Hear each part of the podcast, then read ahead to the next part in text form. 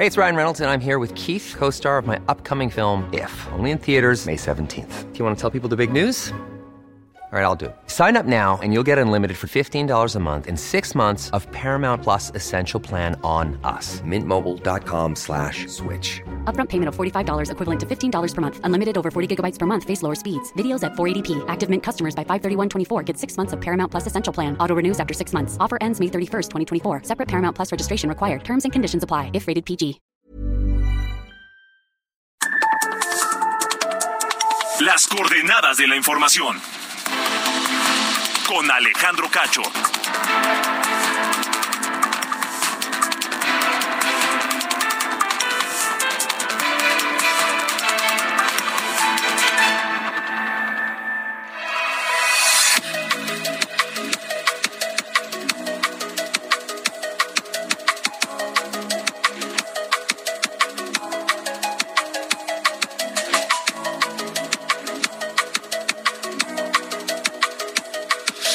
Ocho en punto, ocho en punto de la noche de este viernes 19 de mayo de 2023.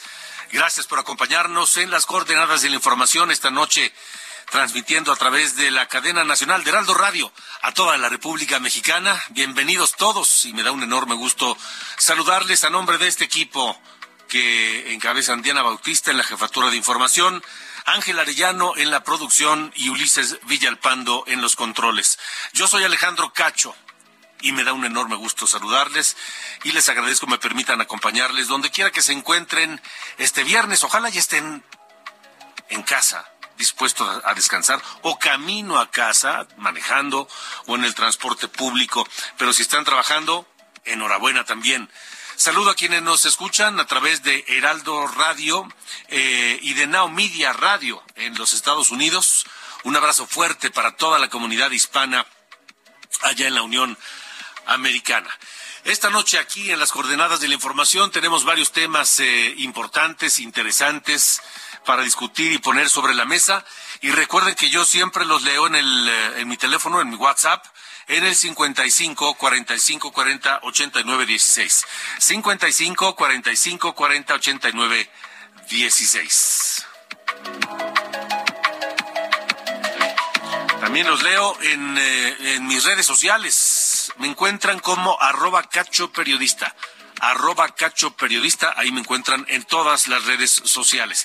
Esta noche aquí en las coordenadas de la información, una jueza federal ordenó a la Junta de Coordinación Política del Senado de la República convocar a un periodo extraordinario de sesiones para nombrar a uno de los comisionados que faltan para que el INAI pues eh, siga operando, siga, pueda sesionar, pueda decidir asuntos importantes. Desde el pasado 1 de abril, el INAI no tiene el quórum suficiente, el quórum que le marca la ley para operar, y ahí está, digamos que en estado de coma, el INAI.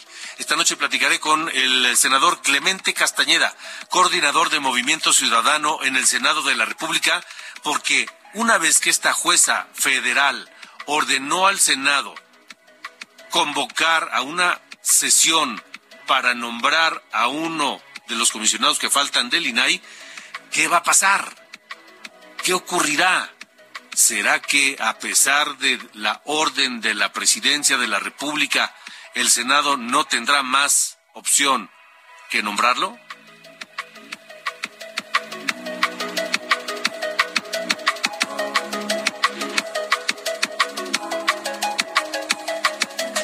También esta noche el INAI presentó un recurso de queja ante la Suprema Corte de Justicia de la Nación contra el nuevo decreto del presidente López Obrador para catalogar como proyectos de seguridad nacional o información de seguridad nacional todo lo concerniente a la construcción, funcionamiento, mantenimiento, operación del tren Maya del corredor del Istmo de Tehuantepec, este proyecto conocido como el Transísmico, así como de los aeropuertos de Palenque, de Tulum y Chetumal.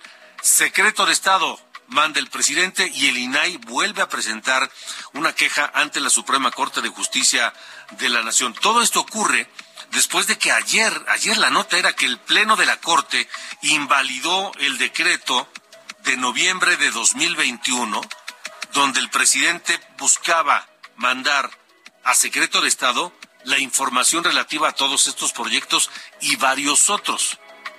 Platicaré esta noche aquí con la eh, comisionada del INAI, la doctora Norma Julieta del Río, más adelante aquí.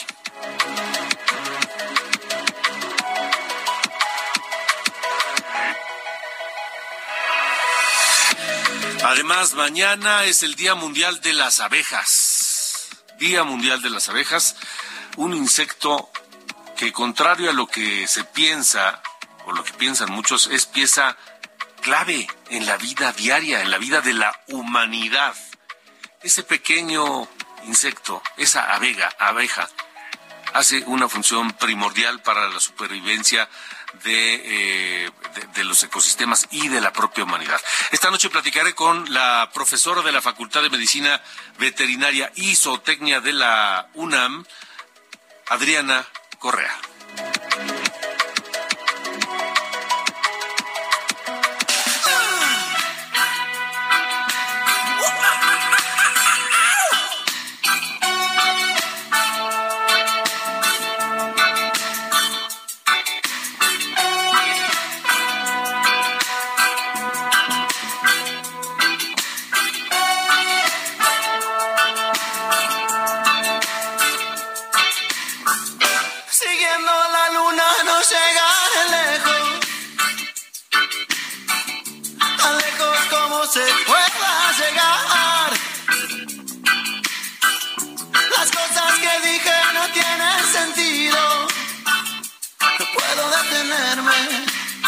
Querido Ángel Arellano, ¿cómo estás? Buenas noches. Muy buenas noches, Alejandro. Aquí escuchando a los fabulosos Cadillacs. Anoche, ya al final del programa, alcanzamos a dar esta información que se van a presentar en el Zócalo en concierto gratuito el 3 de junio próximo.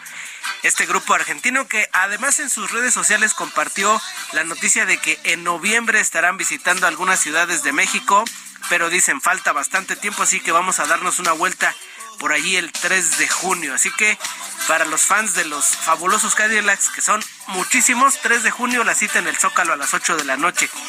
Y mañana, Alejandro, ya que estamos en conciertos gratuitos, mañana 20 de eh, mayo se va a presentar el grupo Intocable en el Monumento a la Revolución. Así que este músico, este grupo de música regional pues va a estar mañana en concierto. Ojalá y no los lleva, porque hoy esta noche está el aguacero ya en el Monumento a la Revolución, Revolución en el centro. Y hablando de revoluciones, pues brincando de un tema a otro, se dio a conocer un rumor de que Taylor Swift venía a México, Alejandro. Y hasta se dieron fechas, 26, 25 y 26 de agosto. Están los rumores ya en redes sociales. Esto le funcionó muy bien a Luis Miguel, ¿no? Ese de soltar hay un rumorcillo en sus redes sociales, unas pistas, y ve ahora qué tremendo éxito ha sido la venta de boletos. No sé si ya viste videos de cómo se metían así a la mala de plano los revendedores, Alejandro. Sí, sí, sí, sí, indignan a cualquiera, ¿no? No, pero eh, aquí platicaba antes con Carlos Allende antes de, entrar al aire que pues ni cómo enfrentarlos porque son montoneros, ¿no? Y se avientan y empiezan a golpear así en grupo y la gente no es que estuviera muy de acuerdo, sino que pues ahí cuidándose de que no fueran a ser víctimas de estos delincuentes. Así que, pues bastante de la música, Alejandro, en esta noche de viernes, que ya es viernes por fin. Por fin viernes, por, fin, viernes. me parece muy correcto. Muy bien. Muy bien, señor. Pues este, seguimos aquí pendientes. Pendientes, pendientes. Gracias, Alejandro. Nos vemos. Bye.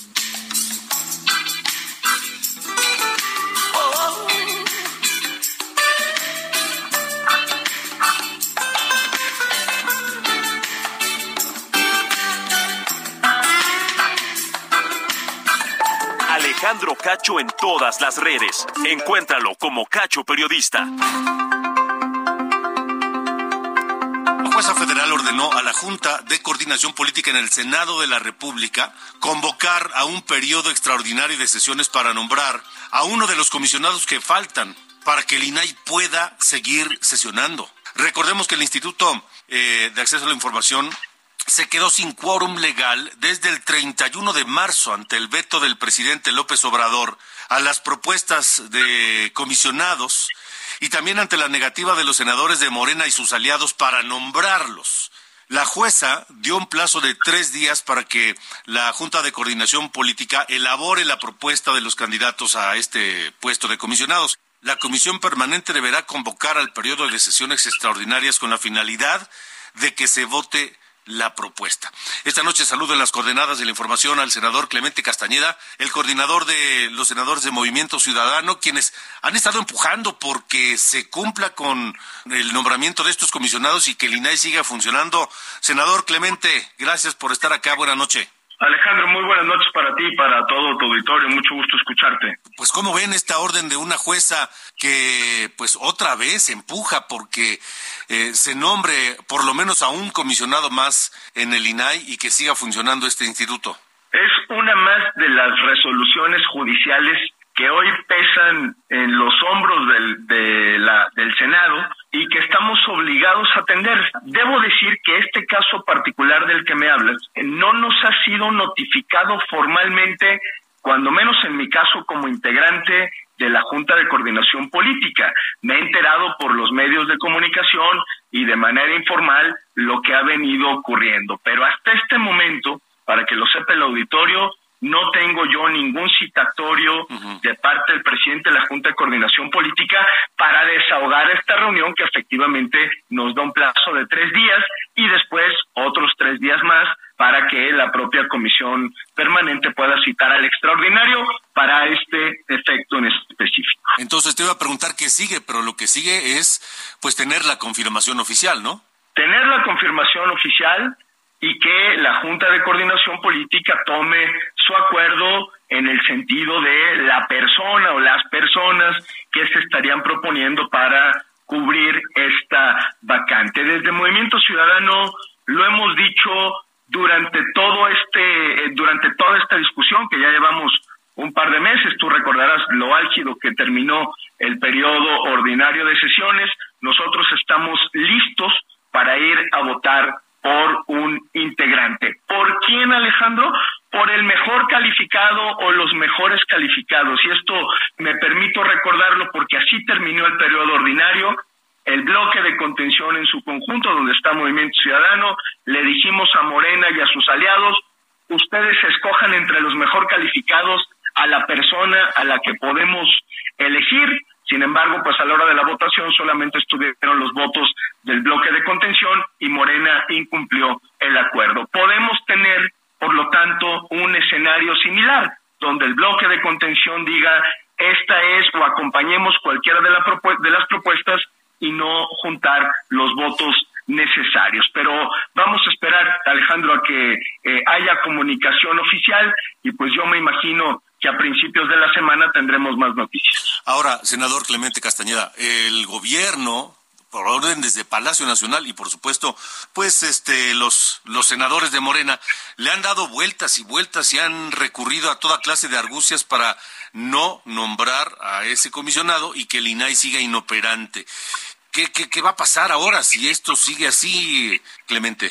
lo, lo que hemos visto, Alejandro, es que poco a poco el gobierno federal y particularmente el presidente de la República se ha ido quitando la máscara. En algún momento pensaron que el INAI podía morir de inanición, pero una vez que empezaron a llegar los recursos de, eh, como este del que, del que estamos hablando, a Morena o a una parte de Morena, para decirlo con justicia, no le quedó otra más que confesar que a ellos no les interesa en absoluto que el INAI esté funcionando. Y por si esto fuera poco, Hoy el presidente de la República vuelve a emitir un decreto mismo o similar al que la Corte había declarado como inválido en estos temas que el gobierno de la República ha reservado como eh, información reservada a todas las obras que se construyen a, a, las obras faraónicas que impulsa el propio gobierno federal. ¿Por qué digo esto? Porque a mí lo que me parece muy claro es que ya hay una posición política del gobierno federal de negarse a toda costa a transparentar y a rendir cuentas, ya sea por la vía del decreto, ya sea por la vía de no nombrar al INAI para que no pueda funcionar, o después se van a sacar de la manga cualquier otro eh, argumento, en, argumento entre comillas, que les impida a ellos rendir cuentas. ¿Qué sigue Alejandro de manera muy concreta? Seguir alzando la voz recurrir a todo lo que nos permite la ley para que muy pronto el INAI pueda estar completo. Y por supuesto, la Corte tendrá que seguir haciendo su trabajo como lo hizo diría yo, de, manera muy profesional y contundente con la anulación del decreto, mismo que hoy es respondido pues con otro decreto por parte del gobierno federal. Sí. Ahora, si no se cumple esta orden de esta jueza, se estaría cayendo en desacato. El problema es que pues los senadores tienen fuero y el desacato pues les hace lo que el viento Juárez para hablar con la jerga de la 4T, Clemente. Así, así parece, Alejandro, aunque ya en la resolución anterior ya se hablaba en concreto de una multa. Y la novedad de esta resolución de la que estamos hablando es que habrá una sesión de la propia autoridad el día 30 de mayo, si mal no recuerdo, justamente para ver el avance del cumplimiento de la sentencia, so pena de que haya una sanción por parte de la autoridad jurisdiccional que puede ir desde la amonestación, la multa o incluso la destitución.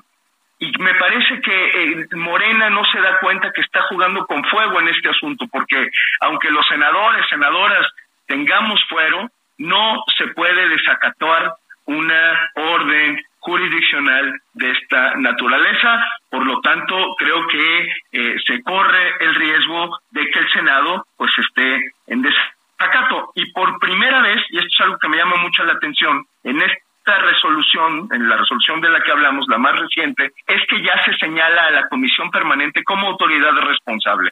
Dicho en otros términos, Alejandro, pues yo no me confiaría a que hay fuero y a que hay inmunidad, ¿no? Lo que hay es un proceso judicial abierto donde las y los senadoras podemos ser sujetas de una sanción ejemplar y ojalá que así sea, Alejandro, porque no es posible que al Poder eh, Judicial lo estemos ignorando de esa manera. Debo decir también que todos estos intentos se los hemos estado nosotros notificando a la autoridad, que se preocupen quienes están ignorando olímpicamente estas resoluciones, que no es el caso del bloque de contención. Ahí ha estado nuestra voluntad, nuestra disposición, y ahí estaremos presencialmente el día que se nos convoque para nombrar al comisionado o comisionada del INAI. Ahora, senador Clemente Castañeda, ya se han desechado, eh, si no recuerdo, a un par o tal vez a tres nombres de personas que han sido consideradas idóneas para ser comisionados. ¿Alguno de esos tres podrían ser vueltos a, ser considerados para, para este nombramiento de comisionado?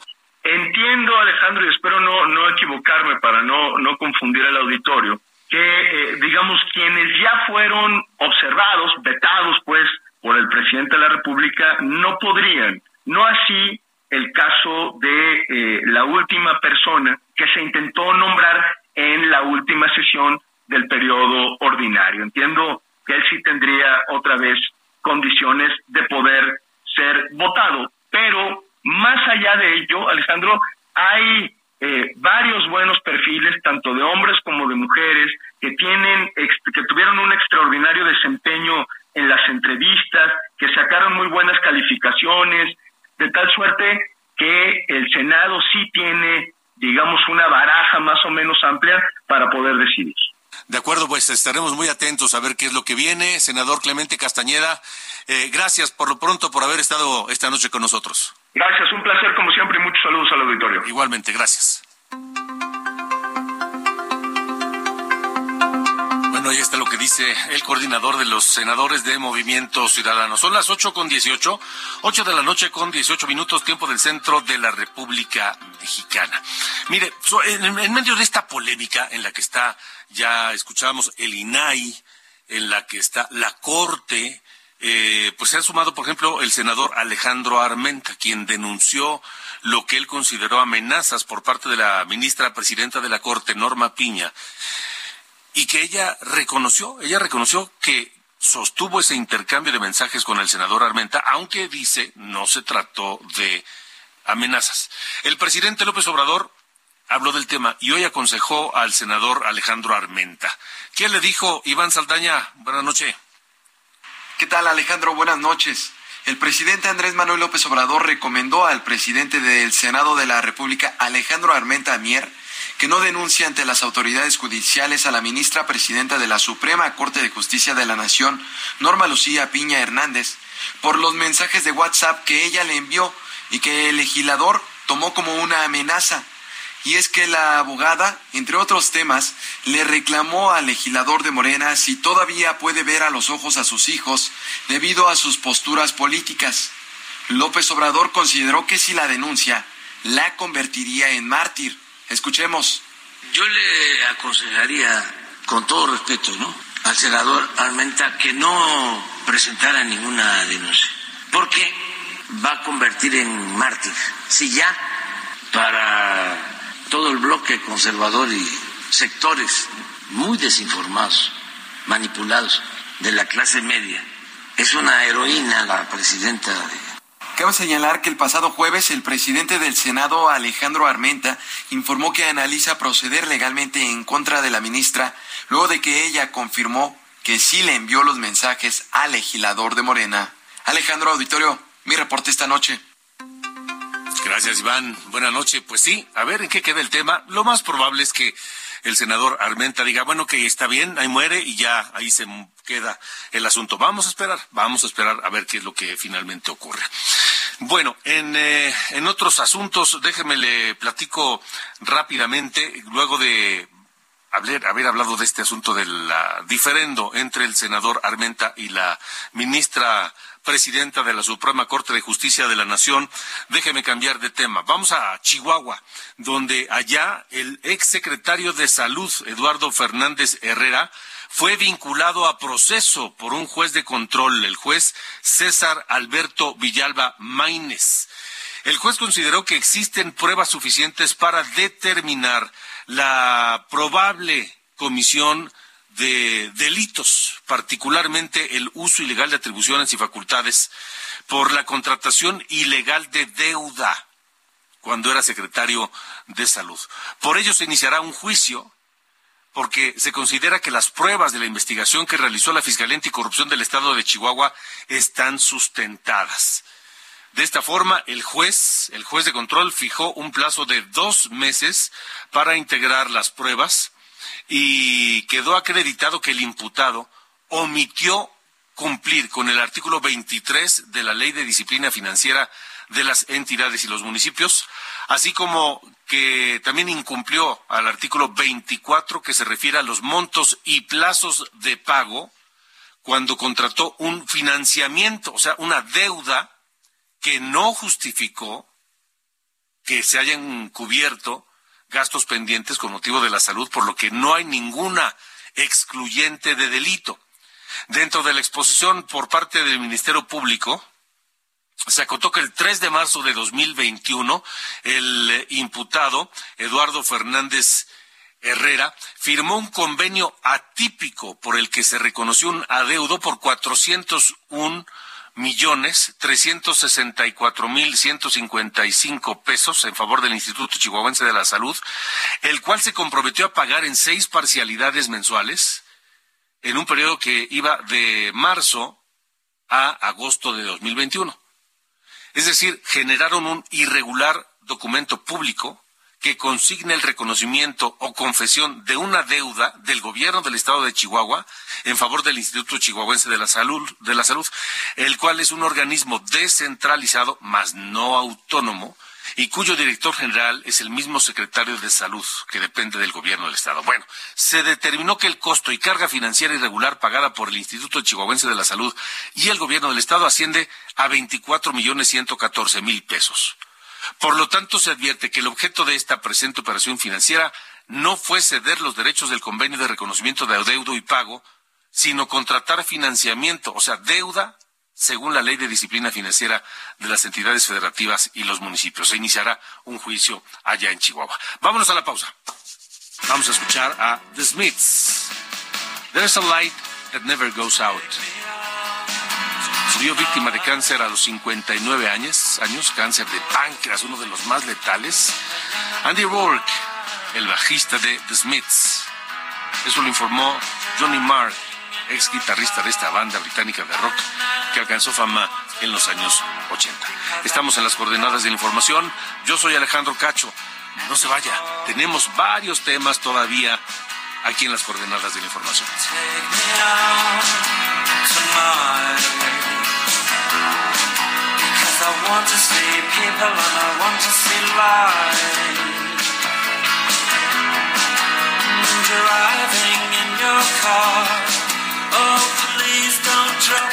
Alejandro Cacho en todas las redes. Encuéntralo como Cacho Periodista.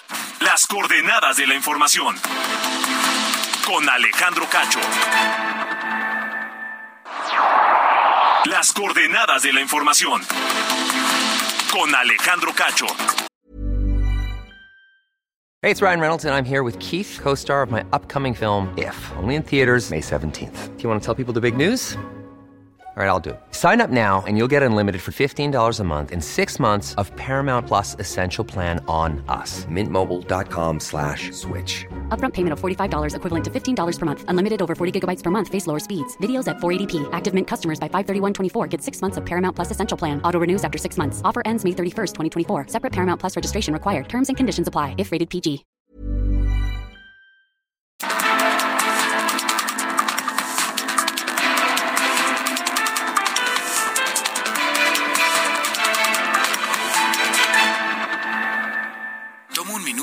En tu momento favorito. Esas vacaciones en familia, por ejemplo. Ahora piensa en las empresas y en los empleos que hay detrás. El de Juan que conduce autobuses. El de Mari que trabaja en el restaurante. Empresarios y colaboradores trabajamos para que a todos nos vaya mejor. CIRT, Radio y Televisión Mexicanas. Voz de las empresas. Consejo de la Comunicación.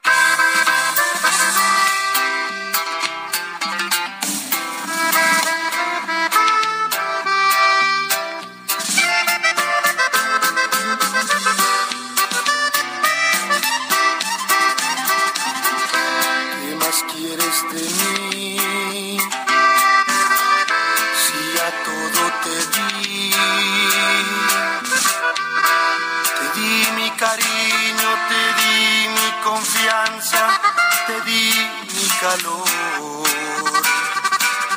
¿Qué más quieres de mí? Mi vida te la di por tan solo un minuto, por tan Continuamos, son las 8 con 31, 8 de la noche, 31 minutos. Y es intocable, sin duda, con uno de sus temas más, más conocidos. Súbele, por favor. ¿Para qué tanto amor?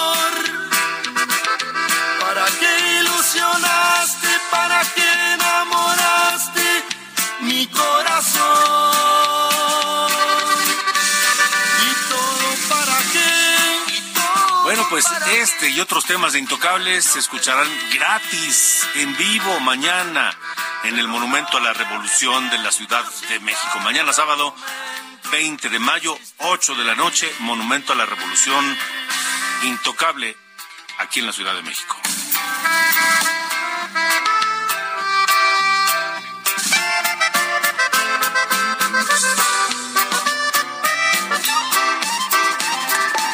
Alejandro Cacho en todas las redes. Encuéntralo como Cacho Periodista.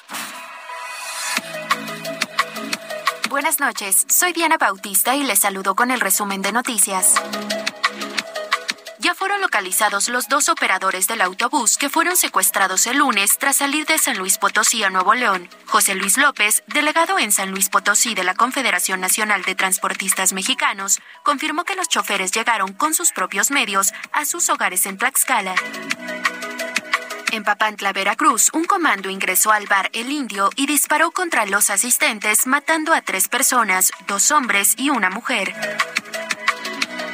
El titular del Instituto Nacional de Migración, Francisco Garduño, aseguró que duerme tranquilo al señalar que él estaba a 1.800 kilómetros de distancia el día del incendio en la estación migratoria de Ciudad Juárez, Chihuahua, y donde murieron 40 migrantes. La Secretaría de Salud de Tamaulipas confirmó el primer caso de meningitis en Matamoros y hay otros 470 pacientes sospechosos. La paciente confirmada será enviada a la Ciudad de México para una mejor atención, mientras que entre los sospechosos hay tejanos, colombianos y canadienses. Finalmente, el gobierno de la Ciudad de México plantó un nuevo agüehuete en la antigua glorieta de La Palma sobre Paseo de la Reforma, luego de que en marzo fuera retirado otro agüehuete que nunca logró adaptarse a las condiciones del lugar. Estas fueron las noticias de hoy viernes. Buen fin de semana. Las coordenadas de la información. Con Alejandro Cacho.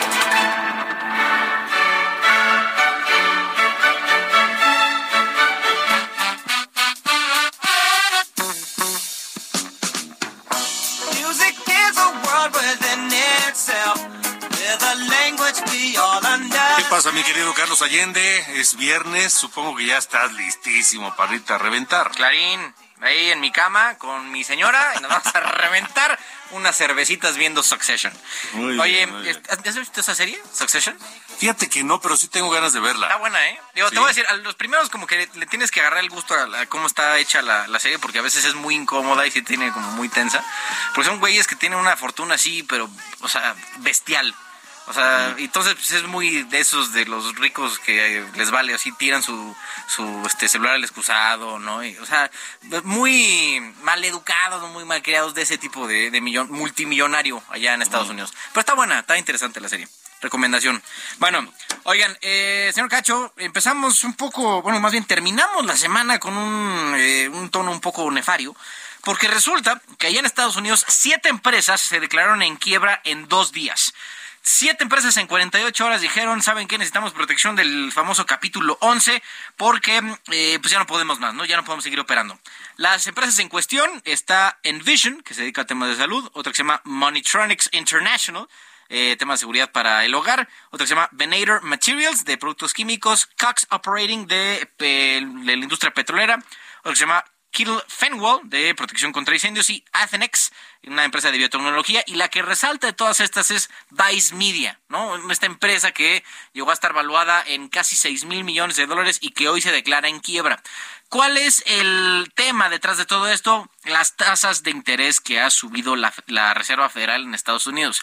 Ya tronó a Silicon Valley Bank, a First Republic Bank y a eh, otro que se me está yendo por ahí, pero para que se note y vean eh, la gente, ¿no? Y todos nosotros veamos el efecto que tienen en eh, la economía eh, gringa y nacional el aumento en las tasas de interés que hacen los bancos centrales. O sea, no solamente es decir, puta, ahora los, los, este, los CETES van a estar más, más atractivos para, para invertir, ahora las hipotecas van a estar más caras. No solamente es eso, porque hay préstamos que se hacen a tasa variable y justo la referencia es la tasa de, de referencia que tienen los bancos centrales.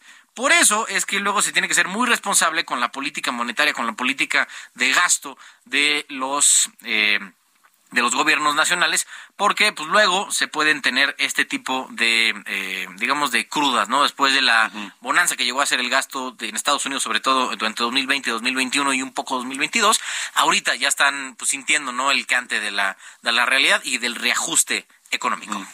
Bueno, pues a ver, a ver, esperemos que A ver esto ya cuántas no más, siga ¿no? porque... Porque de hecho. ¿sabes que este es el ritmo más alto de empresas quebradas desde el 2008?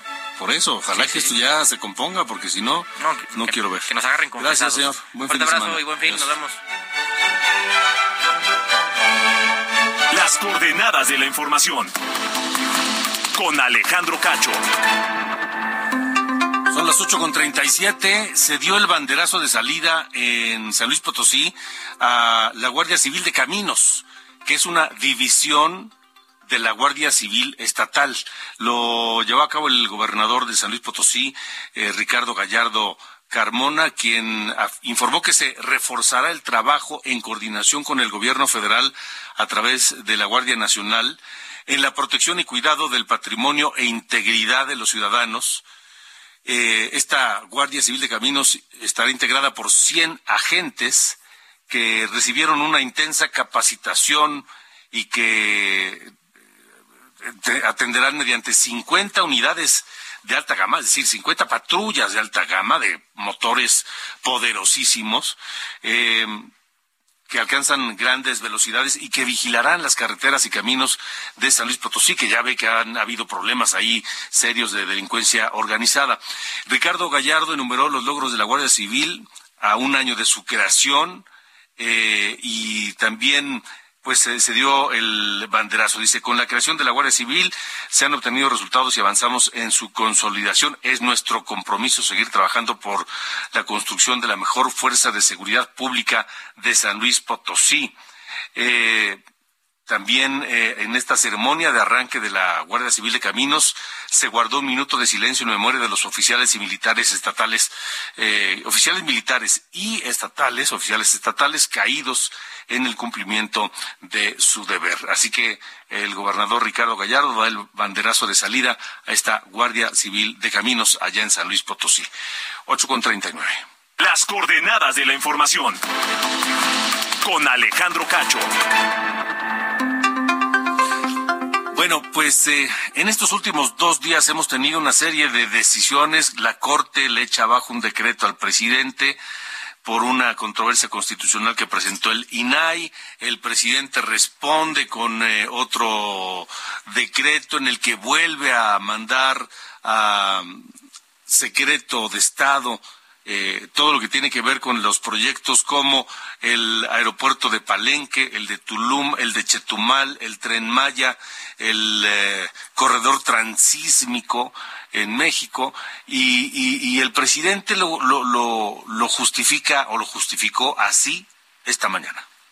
Dicen, es que no quiere el presidente que se sepa cuánto se está invirtiendo en el tren Maya, porque hay negocios o hay corrupción. No, no somos iguales, nosotros no somos corruptos. El que se reserve una obra de estas como de seguridad nacional o de interés público no significa que no se va a informar, aun cuando sí este, es protegernos hasta de la Corte. Como metían y metían amparos para que no avanzáramos, con ese decreto se podía avanzar. Ahora ya es para que todo sea de seguridad nacional. Bueno, pues ahí está lo que dice el propio López Obrador justificando por qué quiere guardar la información en torno de, sus obras eh, insignia. Esta, esta noche saludo a la comisionada del INAI, el Instituto Nacional de Acceso a la Información Pública y Protección de Datos Personales, Norma Julieta del Río, a quien eh, saludo, comisionada, gracias y buena noche. Alejandro, buenas noches. El INAI ya respondió a este nuevo decreto del presidente donde insiste con mantener en el secreto de Estado la información de estas obras.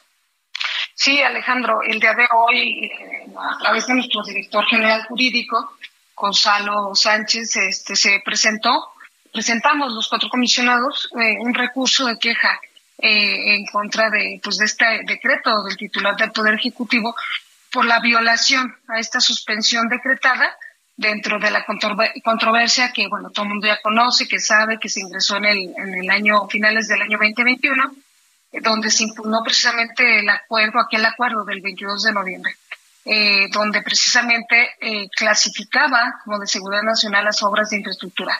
A ver, aquí los comisionados del INAI hemos sido muy enfáticos en este tema. No estamos en contra de las obras, o sea, es responsable de nuestra parte.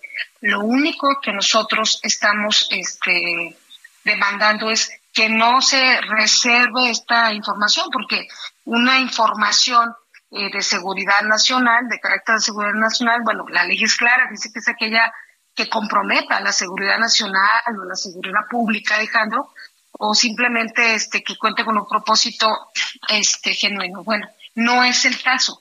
Simple y sencillamente se está defendiendo el derecho constitucional de la máxima publicidad y bueno, así es, el día de hoy este se presentó este este recurso de queja en la Suprema Corte de Justicia, Alejandro. Y entonces, eh, ¿cuál es la diferencia entre el recurso de queja y la controversia constitucional? ¿Corren el, el mismo camino, digamos? Bueno, aquí lo que pasa es que con el decreto publicado ayer por la tarde eh, se viola la suspensión otorgada, ya que en este se insiste en declarar como de seguridad nacional eh, estas obras. de hecho, ya en este le pone nombre y apellido. Entonces, con la emisión de este decreto, se ignoró en la, en la totalidad por parte de, la presidencia de la República lo determinado por la Suprema Corte de Justicia, en el sentido de que, de que el clasificar obras y proyectos como de seguridad nacional eh, se dijo muy claramente ayer, podría representar una restricción en el acceso a la información. Entonces, adicionalmente en la presentación de este recurso, Alejandro, les comento, este recurso es por violación a la suspensión. También se solicitó, fueron dos momentos, dos documentos. En el otro, se solicitó a la Suprema Corte de Justicia que al dictar los efectos el próximo lunes 22 de mayo, ¿a qué se refiere esto? Ahorita continúo.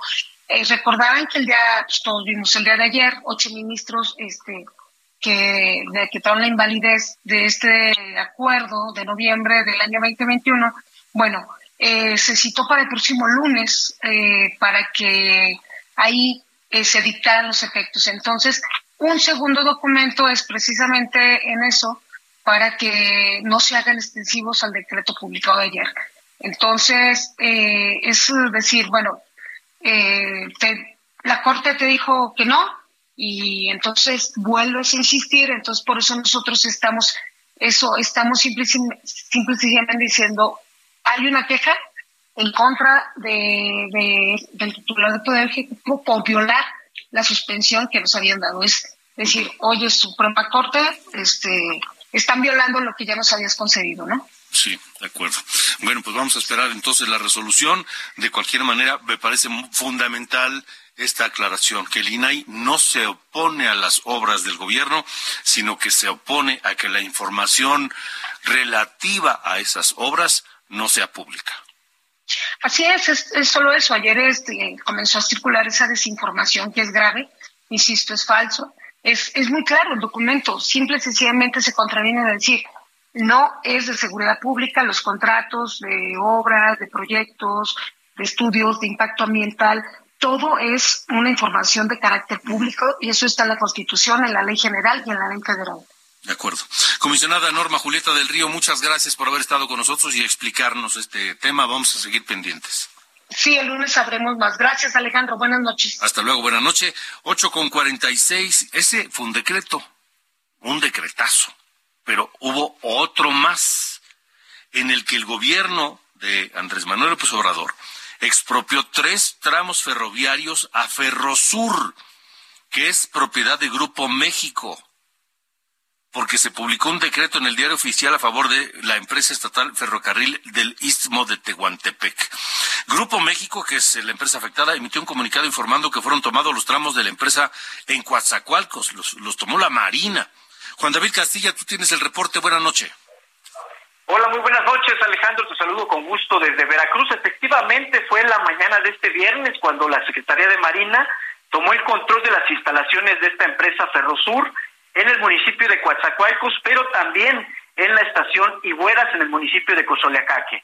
Eh, eso ocurrió tras el decreto publicado hoy en el Diario Oficial de la Federación, donde se informa la expropiación inmediata de tres férreas, vías férreas de la empresa Ferrosur a favor del ferrocarril del Istmo de Tehuantepec. Los elementos de la Marina sitiaron la zona, Alejandro, e impidieron el ingreso de los trabajadores, dejando a los obreros en la incertidumbre. Eh, decirte también, Alejandro, que la Secretaría de Marina declaró de utilidad pública los tramos de las líneas Z, ZA y FA que van de Medias Aguas a Coatzacoalcos, de Ihueras a Minatitlán y del Chapo a Coatzacoalcos respectivamente. Eh, la empresa continuará brindando el servicio a sus usuarios sin ninguna afectación por este momento, sin embargo sí habrá una vigilancia permanente por parte de las Fuerzas Armadas. Decirte que en este momento los empleados de Ferrosur desconocen qué pasará con ellos y su contrato. En todo caso, esperan ser liquidados conforme a la ley. Sin embargo, hasta este momento no se ha informado más al respecto en este caso, Alejandro. Bueno, pues a ver, híjole, otro decretazo. Juan David, gracias. Excelente noche, hasta luego. Hasta luego, buena noche. 8 con, con 48 tiempo del centro de México. Alejandro Cacho en todas las redes. Encuéntralo como Cacho Periodista. Canal 5, la única fuente de información las 24 horas. Con Alejandro Cacho Zumbón en el estudio. Hola, soy Alejandro Cacho Zumbón. Esta mañana en las noticias, reportes indican que en México está bajando dramáticamente la población de abejas y no hacemos nada. Si desaparecen, nuestra alimentación corre grave peligro.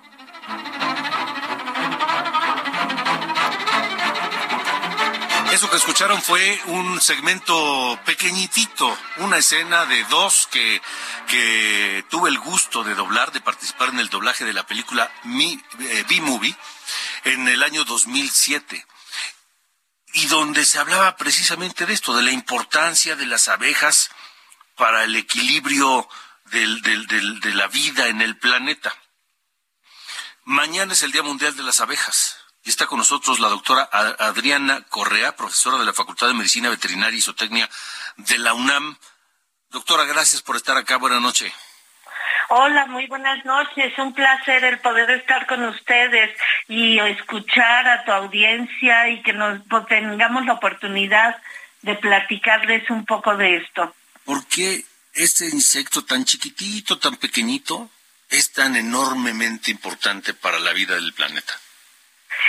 Porque las abejas pasan a ser la base alimentaria de todos. Eh, si tú piensas en lo que desayunaste hoy y piensas en tu jugo de naranja, tus frijolitos, el huevo, el jamón, eh, cualquier cosa que hayas comido, la fruta, un cóctel de frutas, todo tuvo que haber pasado por un proceso en polinización de alguna u otra forma, con lo que se alimentó ese ganado para que te diera la leche, el café que te tomaste. Entonces, si ellas eh, no estuvieran, mucha de la alimentación que tenemos actualmente no la podríamos tener. Y entonces ellas pasan a ser el elemento clave en la polinización de los cultivos que nosotros consumimos. Ok, entonces, ¿no habría producción alimentaria eh, eh, agrícola, digamos, sin las abejas? No tendríamos una gran parte. ¿En cuánto estamos hablando? Un 75% de los alimentos que consumimos no los tendríamos. Tendríamos los tubérculos y algunas otras plantas que no requieren de la polinización pero nos faltarían todos los productos polinizables. La gran cantidad de frutas, de verduras, de muchos de los vegetales que consumimos actualmente, semillas, por ejemplo, si estamos hablando de almendra, de avellanas, que se usan tanto, eh, y así vamos a encontrar gran cantidad de productos que no tendríamos al alcance. Ahora, ¿qué tenemos que hacer para protegerlas? Es decir, ¿cuál es la salud, digamos, de las abejas hoy en el planeta? En las abejas ahorita tenemos problemas que se han ido incrementando con los tiempos por, eh, ahorita comentabas de, de 2007 cuando se hizo ese doblaje. Eh, actualmente tenemos gran cantidad de productos fitosanitarios en campo que se están empleando para el crecimiento tanto de frutas y vegetales como para control de, diferentes plagas. Y eso también afecta a las abejas. Recordemos que cualquier eh, insecticida, plaguicida, herbicida, lo que sea, lo que la diferencia para que ellos puedan accionar es la dosis en que se manejan para que nos afecten también a nosotros. Entonces, eh, en todo lo que se está manejando ahorita en campo, eh, ellas están sufriendo un problema muy importante de uso desmedido de agroquímicos en campo que urge que sean controlados a nivel gubernamental. ¿Y a qué me refiero con esto? A que se puedan seleccionar los productos que sean menos dañinos y más específicos para lo que el agricultor requiere. Porque aquí estamos en un dilema. Necesitamos producir alimento en la agricultura, pero también estamos afectando a los polinizadores en este proceso. Y no solo las abejas, estamos matando hormigas, arañas, eh, aves, murciélagos, mariposas, o sea, es una gama de polinizadores que se están viendo afectados. Al que nosotros detectamos y vemos es a las abejas, ¿por qué? Porque son las que están al cuidado de los apicultores y es lo que podemos cuantificar y medir. Pero no hay que olvidar que cuando una abeja se muere, también se murieron todos los insectos que estaban alrededor. Y dentro de este esquema de insectos tenemos a las abejas nativas que son las polinizadoras de la selva y la selva son nuestros pulmones. Entonces no podemos dejar de ver alrededor del medio ambiente. Cuando te dicen, por ejemplo, hace unos meses eh, hubo una mortandad muy fuerte ahorita en, Campeche, tres mil colmenas afectadas por una fumigación. ¿Sí? No sé si recuerdas esa noticia que fue muy grave para ellos. ¿sí? Y pues no solo se murieron las abejas, se murió todos los insectos que estaban en, ¿qué te gustan? ¿Cuatro kilómetros a la redonda? Pues como gobiernos, como humanidad hay que tomar conciencia y pedir a los gobiernos que hagan lo que les toque hacer con, con, este asunto. Doctora Adriana Correa, muchas gracias por haber estado aquí con nosotros. No, un placer y muchas gracias por recordar el Día de la Abeja. Mañana es un día para todos los que nos dedicamos a esto, muy arduo y con muchas actividades y esperemos que su público tome conciencia. Gracias, doctora. Buenas noches. Un placer, hasta luego. Hasta luego. Nos vamos, vámonos escuchando Ace of Base, Design se llama esto. Les deseo un gran fin de semana, pásenla bien. Hasta el lunes.